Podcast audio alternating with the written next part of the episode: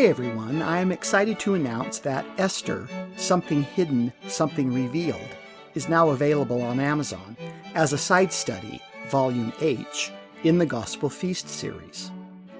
The book of Esther is a mysterious one. As written, it is a book with many contradictions. The name Esther means something hidden.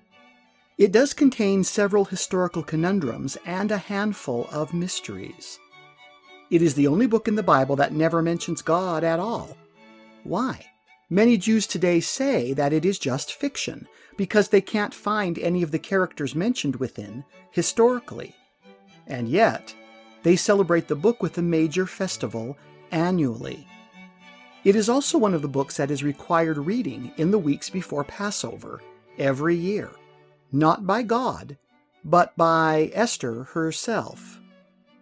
Why do this if you insist the book is just fiction? It is one of the only books that Joseph Smith made no corrections to, although he considered it to be historical. How is any of this possible? Esther reads as an eyewitness account, but then struggles with the simple logical issues and frequently contradicts itself in some very strange ways. How come? Considering that Esther became the most powerful queen of the world's largest empire, none of this makes any sense. Or does it? Despite the wonderful story, we are left with the puzzling questions. Who was King Ahasuerus? Who was Mordecai?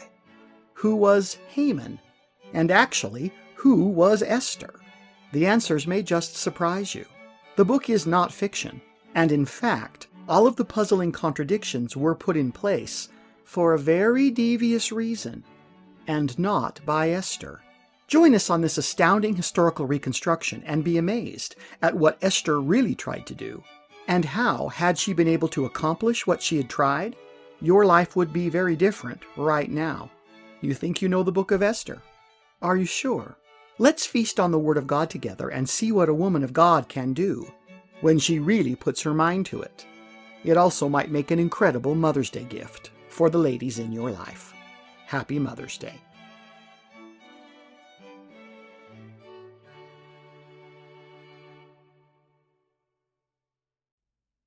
Welcome to Season 4 of the Gospel Feast podcast. This season will be dedicated to feasting on the enigmatic Old Testament book of Zechariah, based on the Old Testament research of author and historian Reed Simonson and his book, Zechariah and the Teachers of Righteousness. It's volume 4 in his epic series, The Gospel Feast. Zechariah is an excellent book to test out our Eastern thinking skills. As our audience is also expanding, we understand that many of you may not be familiar with the concepts of Eastern thinking, nor our approach to feasting on the Word of God together. This podcast is designed to build on itself so if you are feeling a little lost, know that you will benefit by starting with Season 1, Episode 1, and enjoying your way up through the episodes. Either way, let's begin our feast in this amazing book of Zechariah. Welcome to Season 4.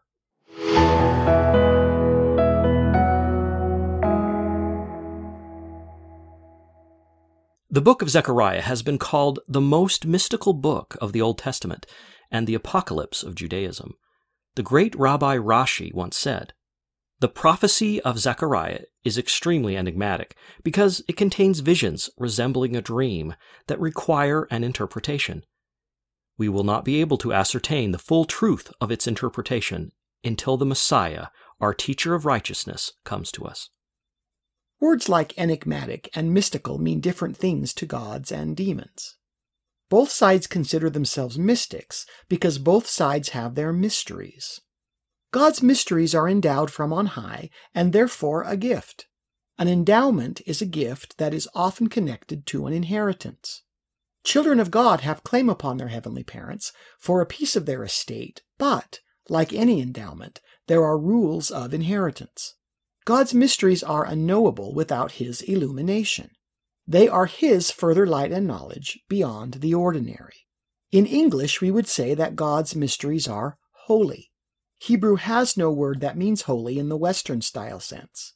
Their word is Kodesh. Kodesh means uncommon or set apart from the normal. The mysteries of God are his sacred pearls. These are too often mishandled by wicked men and mocked by the self righteous. These are mysterious because they are unknowable outside of the mercy of God, but once they are illuminated by him, they are so sublime as to be easily understood. Satan's mysteries are the opposite. They are mysterious because they are forbidden. His seem simple and logical at first, but grow in confusion and complexity the deeper one goes. Due to Satan, the word mystery has come to mean confusion in the Luciferian doctrines. It must be so, because the end of his endowment is only a lie, lest he, the emperor, be caught with no clothes on. His peasants are told that one merely needs faith and the clothes will suddenly appear. In order to appear intelligent, one merely pretends to see the clothes. All religious mysteries rely on rites, ceremonies, and forms of initiation. God calls his ordinances the good works of salvation. They are available to all men, line upon line, as one is able to comprehend, obey, and receive them. The ultimate reward at the end is the same for all. Satan uses his rites to create a class structure where an elite caste in the secret know subjugates lesser classes by promising them power, hierarchy, and illumination at a later time. Only those at the very top of the pyramid know that in reality there is no reward. The world has been warned. Alma, chapter 30, verse 60. The devil will not support his children at the last day, but doth speedily drag them down to hell. God has always had his mysteries. The first of these came to human attention when we desired to be as the gods, knowing good and evil. The law of opposites was a mystery to us. So were fatigue, depression, failure, pain, and death. All these were a journey into the unknown. Every enigmatic expedition needs a guide, one to mark the path, stand as an exemplar, and show the way. For most of mankind's history, this job has been handled by the prophets. There have been many poets and mystics in the ranks of righteous Israel. John the Beloved was a Jewish mystic, as were Ezekiel, Daniel, the great prophet poet Isaiah, and as we shall soon discover, Zechariah. All of these men have been righteous teachers of the straight and narrow way. All have pointed to one greater than they who would come to make sense of all the mysteries of life. One who would give our suffering meaning, one who would explain all the bewildering commandments of God, from animal sacrifice to male circumcision. The Jews still say that much of the ways of God are unknowable until the teacher of righteousness comes. This, the greatest of all rabbis, will also be the anointed one. A more Hebrew way of saying the anointed one is the Messiah. The Greek word for Messiah is Christ. The book of Zechariah is unique in that it gives us the mindset of the teacher of righteousness in both the first and third person. It stands as a critique on specific events from a position outside of time, from a vantage point yet future. Like an author writing out the motivational arcs for a masterwork, Zechariah gives us a peek into the events above and beyond, those given by the characters living inside the world of the book. Members of the Church of Jesus Christ of Latter day Saints, nicknamed Mormons, are fortunate in that we have living prophets who have parted the heavens and revealed to us some of the mysteries of God. We have also been blessed by the gifts of the Spirit, which include the gifts of personal revelation, heavenly knowledge, and the gift of prophecy in regards to our individual stewardships. Last, but not least, we have the gift of the Holy Ghost, who has a power to comfort, teach, and bring all things to our remembrance. That which the Lord has said to us here, as well as that which has been forgotten by the veil of our mortal birth. Surely there have not been a people more blessed than we Latter day Saints in this, the fullness of times. Now is the time to flee from Babylon, since, like our Jewish kin of old, her days of oppression are coming to an end. We are witnessing this in our day, right before our very eyes. Thus, so much of what Zechariah has to say can also be said to us in the fullness of times. We too are like young men coming home out of Babylon. We have been invited back to the everlasting hills of Ephraim to dwell in the nest of the Lord, our El Shaddai, to rest beneath his mighty wing, tutored by his prophets. There he will be our teacher of righteousness. The book of Zechariah was written by Zechariah, the son of Berechiah, the descendant of the prophet Iddo between 520 and 518 BC. It is included in the 12 minor prophets of the Old Testament. The term minor prophets is unfortunate for its negative context. In terms of biblical writing, minor simply means short, as opposed to Isaiah's writings or David's prophetic lyrics, which are called major, meaning many. The Jews refer to the minor prophets by the more appropriate and very interesting term, the Twelve.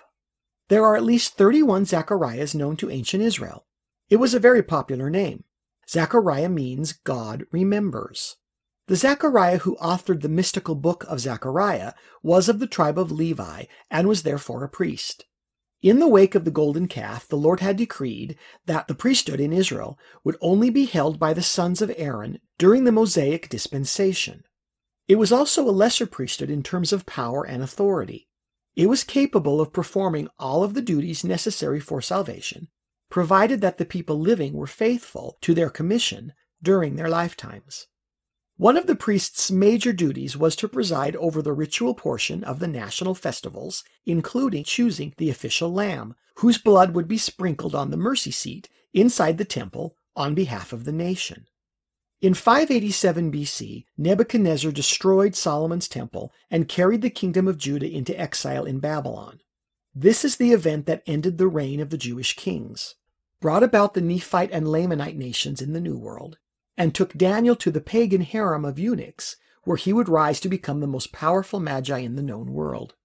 Many of the most beloved books of the Bible rotate around this event and its aftermath. Secular Christianity has no ritualistic equivalent to the Jewish temple. As such, they have no way of comprehending their desperate need for it, nor can they understand the complete devastation that its loss meant to Israel. The Lord had made it clear that Judah would remain in exile from the Holy Land for 70 years as punishment for the years of rest they had denied the land. At Sinai, the Lord had granted Israel the right to live on his holy land, but they had to promise to allow the land to rest from cultivation every seven years. Israel ignored this condition for 490 years, meaning they failed to do this 70 times. Numbers have mystical meaning in Hebrew. We will study them in the next episode, but consider what does an exile of 70 years say to a Jewish mystic? Let me give you a hint. 70 is 7 units of 10. Near the end of the 70 years, the Lord sent Cyrus and Darius as heads of the Medo Persian army to conquer Babylon. Inside the gates, the prophet Daniel officially surrendered the city to Cyrus and presented him with a personal letter from Jehovah. It had been written 200 years earlier by the prophet Isaiah. This letter, calling Cyrus by name and revealing many future events that were impossible for anyone but God to know, greatly impressed the new king. This letter further stated that God himself had raised Cyrus up to be king of the world for the express purpose of protecting the Jews in their return to the lands of King David. Cyrus, and soon after Darius, issued the decree that the temple was to be rebuilt and the Jews who wished it could go home. This amazing letter has been preserved for us as Isaiah chapters 44 and 45. While there was much celebrating in Jewry over the official end of their exile, many of the children of Israel had built lives for themselves in Babylon. Many had learned to speak Aramaic, and many pagan traditions, such as wedding fertility cakes, and wedding rings had been added to the Jewish way of life. Ezra had changed their alphabet from the so called Old Paleo Hebrew characters to the modern ones still used today. There, they canonized their scriptures into the official law and the prophets, with their reading direction now officially going right to left. The point is that although the Jews were free to go home after the famous Edict of Cyrus in 538 BC, it took a while to convince the comfortable Jews to return to the rubble that had once been Jerusalem. The first Jews to return took place under King Sheshbazzar. The book of Ezekiel, which was written soon after the destruction of Solomon's temple in 586 BC, promised the people that a temple would again stand in Jerusalem and that in many ways the glory of the second temple would outshine the wonders of Solomon's. It promised the people that the new temple would sit on a larger complex and that an even greater standard of purity would reign. It gave the people hope that God had not abandoned Israel despite the disastrous and humiliating defeat at the hands of the nations. The new temple would be a sign to Judah that God had not completely forsaken them in their national sin and day of trial. Salvation under the law, as promised by Moses, would once again be possible. Sacrifice is a law of heaven. To the Christian world, sacrifice is possible wherever one has a broken heart and a contrite spirit. But for those under the law of Moses, it was a great deal more complicated. For the Jews, a proper sacrifice requires a holy place in which to perform it, and all of the accompanying rituals that are associated with it. As such, the loss of Solomon's temple was an unmitigated disaster for the children of Israel. The restoration of Judaism as a religion post Babylon necessitated the rebuilding of God's holy house. After the death of Cyrus in 530 BC, Darius consolidated imperial power in 522 BC. His new system divided the empire into manageable districts overseen by appointed governors. Zerubbabel was named governor over the district of Yehud Mendinata, which included Jerusalem and the former kingdom of Judah. Unlike the Babylonians, the Persian Empire went to great lengths to build cordial relations with its conquered peoples. The rebuilding of Solomon's temple was encouraged by the leaders of the empire in hopes that it would strengthen their authority with the Jews. The high priest at the time was a man named Joshua, the son of Josedek. One of the young priests sent back to Jerusalem with Joshua to help make all this happen was Zechariah, the subject of our feast. Another was the prophet Haggai. One of their first acts upon reaching Jerusalem was to build an altar at the temple ruins and offer sacrifice. At first, the work progressed slowly.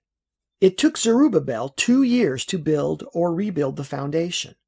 Construction was continually delayed by the Samaritans, who had taken over the land when the Jews were forcefully removed. Their passive aggressive efforts eventually reached Persia, and official support for the reconstruction ended. It took the Lord 17 years and the efforts of Nehemiah, the prophets Haggai and Zechariah, and Zerubbabel to encourage the people to push forward. You can find this in Ezra 5, verses 1 and 2. Nehemiah realized that it would be necessary to restore the protective walls of the temple before the people could really rebuild the holy house. The importance of Nehemiah's temple walls and God's calendar for the latter days has been explored at length in Volume 1 of our feast, Daniel and the Last Days. With the walls up, the work on the second temple resumed with speed. Four years later, on March 12th, 515 BC, the second temple, also called Zerubbabel's temple, was completed. It was soon dedicated as the house of the Lord with great fanfare. The Jews also observed the Passover with great joy. All of these events were recorded by the prophet Ezra. Despite the people's joy, and the Lord accepting the temple as his own, there was a group of Jews who were disappointed with the new building. Some of their older residents still remembered the size and grandeur of Solomon's temple. In comparison, Zerubbabel's was but a poor shadow of the original. To them it did not even begin to compare.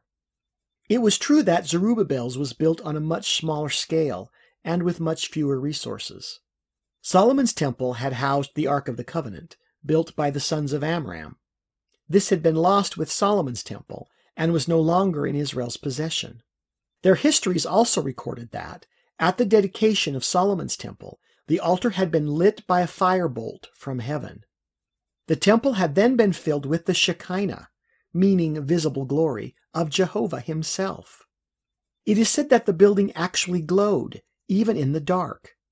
The Jews attending the Second Temple's dedication witnessed none of these miracles. Many were disappointed. We have no exact description of the Second Temple, but details can be ascertained from various historical accounts. We know that it had two courtyards, and that the inner courtyard was about 750 by 150 feet.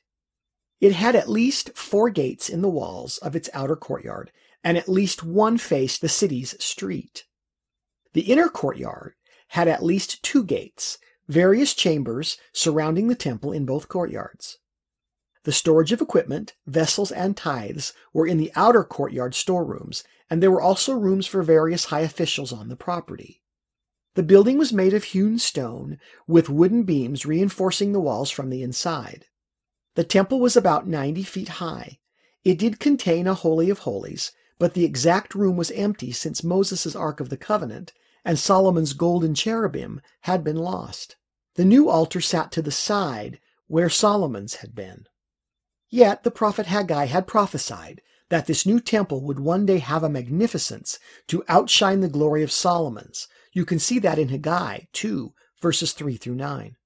It was acceptable to the Lord as a house of his saving works, a holy place worthy of performing all the necessary works of salvation. Here is the promise Haggai 2 3. Who is left among you that saw this house in her first glory? And how do ye see it now? Is it not in your eyes, in comparison of it as nothing? Now yet be strong, O Zerubbabel, saith the Lord, and be strong, O Joshua, son of Josedech, the high priest. And be strong, all ye people of the land, saith the Lord, and work, for I am with you, saith the Lord of hosts. According to the word that I covenanted with you when ye came out of Egypt, so my spirit remaineth among you, fear ye not. For thus saith the Lord of hosts Yet once, it is a little while, and I will shake the heavens, and the earth, and the sea, and the dry land. And I will shake all nations, and the desire of all nations shall come, and I will fill this house with glory, saith the Lord of hosts. The silver is mine, and the gold is mine, saith the Lord of hosts. The glory of this latter house shall be greater than of the former, saith the Lord of hosts. And in this place will I give peace, saith the Lord of hosts. How could this be said of a holy house that was vastly inferior to the former one? This question has been a great puzzlement to the many scholars of Judaism. Their efforts to justify these words of God to some type of satisfaction is honorable but sadly lacking. Christians have a better answer. We know that it was this temple, built by Zerubbabel, which would be expanded 500 years later and renamed Herod's Temple. It was this temple that would receive the very Son of God Himself when the great Jehovah, the bridegroom of Israel, walked its halls as a mortal man named Jesus of Nazareth. He was the promised teacher of righteousness, and he taught and healed in that holy temple. As such, it was the greatest temple yet built. Zerubbabel's temple was not as outwardly impressive as Solomon's, but it did have the greater glory of the Messiah in the flesh, preaching in its courts. This is a great honor indeed. A brief outline of Zechariah.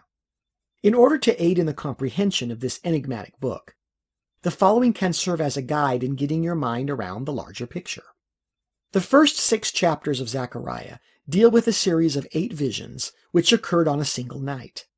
In terms of the most straightforward interpretation, these visions deal with the beginnings of Judah's return from exile.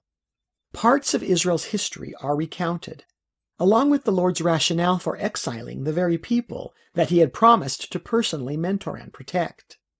These visions stand as proof that past generations were forewarned repeatedly and were therefore left without excuse when they finally pressed God's mercy beyond his patience. These visions further illustrate that Israel's God is a God with a singular plan. The redemptive schema that he uses at one point in human history is but a type of another which he intends to use at a future time. This pattern is a powerful illustration that he is truly the same yesterday, today, and forever. He truly functions in one eternal round, one temporal now. This is a difficult concept for mortal man to comprehend. Chapters 7 and 8 were given to the prophet two years later and deal specifically with the question of whether the days of mourning over the loss of Solomon's temple and the ruins of Jerusalem should continue. It contains many words of encouragement as the people struggled to rebuild their heritage. Chapters 9 through 14 consist of two prophecies called burdens. The first gives us an overview of God's dealings with Israel from the beginning until the coming of the Messiah. The second speaks of the glories that await Israel in the latter days. It stands as the ultimate encouragement not to give up on being Jewish. It promises the people righteousness, healing, and purity unlike any experienced in Israel before. But first, let's delve into some Jewish mysticism to better prepare us for our journey, one into the most mysterious books of the Old Testament, the book of Zechariah. This is wonderful, but we will have to save that for our next episode. Now is the time to flee from Babylon, since, like our Jewish kin of old, her days of oppression are coming to an end. We are witnessing this in our day, right before our very eyes. I believe so much of what Zechariah will be teaching us can also be valuable in this, the fullness of times. We have been invited back to the everlasting hills of Ephraim to dwell in the nest of our Lord. There, He will be our teacher of righteousness.